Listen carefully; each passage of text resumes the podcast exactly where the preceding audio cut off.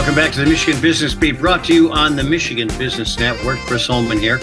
And we are coming to you from remote, obviously not remote to where I live, but remote to our normal studio down at the Capital Region International Airport. We're going to stay in this area and we're going to talk with Teri Sand, who is uh, business service manager, among other things, at the Capital Area Michigan Works here in Lansing. But they're also serving Ingham, Eaton, and Clinton County, pretty big service area. You know, let's talk a little bit about job opportunities and almost more importantly, Teri, challenges. You know, we have our speaker series come up and we're featuring MICHauto and the MEDC part of the transportation piece. And they're going to talk about a lot of things. You are on the shortage of talent end of all this. Let's talk a little bit about, you know, not only bus drivers, but supplier demand. Yes, thank you.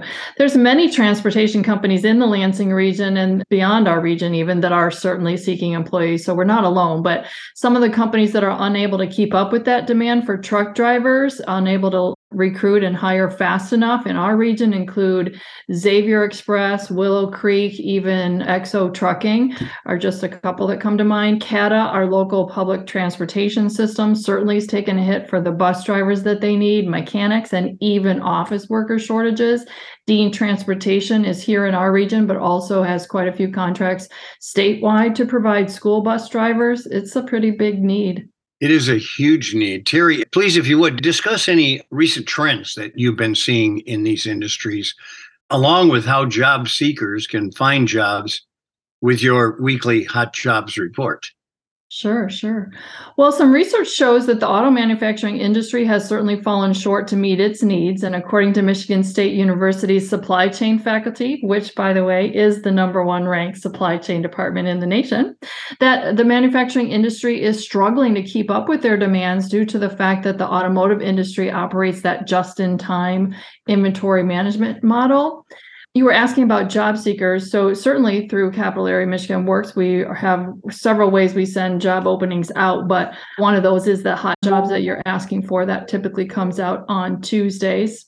Well, I've looked at it for about 20 years and it, it never ceases to amaze me who's looking for people and that list seems to be getting longer and longer so let's talk about you brought up uh, just in time inventory management model how's that impacting this sector yeah, for sure. Well, parts arrive hours or even minutes before they're put on the assembly line. And so, just by that name, those parts arrive just in time to actually be used. And there's about 30,000 parts in an average car. So, if they're mm-hmm. missing even one or a few of those parts, they can't move forward with building that car. So, they're not producing a vehicle. Therefore, that affects their revenue. It's eating into their profitability, of course. So, and then you suddenly have that inventory piling up that they didn't have space for. So, the problem with that model is it has to function exactly as it's designed, or you end up with those challenges. And so, when any piece of that model starts to fall apart, the repercussions can be huge that low supply and high demand.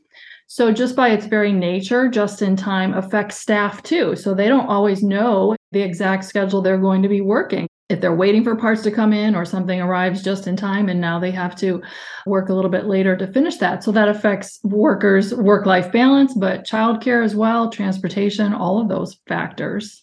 You know, it's interesting. I noticed it first at General Motors because they have a huge presence here in Middle Michigan. They put up two new plants, each of which had way more receiving bins for trucks than they used to have. And it seemed like there was this incredible rotation of shipments coming in immediately and getting right to the job site. Yeah, that's why. Mm-hmm. So, listen, let's talk about the UAW contracts because right in the middle of all this comes up this contract negotiation, which I don't think, by the way, is going to be all that friendly. Yeah, time will tell, but it's probably going to be a couple months before we know whether the UAW contract negotiations could impact any of it this fall. Yeah. So let me ask you do you think this is going to get any better? Because we've got a couple other things out there that are working at this shortage of talent, and one of them is technology. So more companies are putting in technology, automation, that sort of thing. Have you seen anything there that's impacting the need? Well, certainly, if some sort of repetitive task or unsafe task or something like that can be automated. In some cases that helps the worker shortage because then you know we have a smaller shortage than we had before. Not every position can be replaced and i'm certainly not advocating robots doing everything but to any sense that it's at least making employers think about efficiencies and costs and you know how do we accomplish what we need in the best way? Well going to remain a challenge for a while, if I'm not mistaken. So, oh, sure. listen, thanks, Teri, and thank you for uh, kind of priming our audience here for our upcoming speaker series event stay tuned, everybody, because uh, there's more information regarding MBN's September 12th mobility panel featuring MICHauto and MEDC. That time is 11 a.m. to 1:30 p.m. in Friendship Hall at the Capital Region International Airport. Speaking of transportation, right? Teri Sand, thanks so much for joining us. We appreciate it and all the work that you do out at the Capital Area Michigan Works. Teri, of course, the business service manager, among other things, at CAMWA. You've been listening to the Michigan Business Beat on the Michigan Business Network. I'm Chris Holman.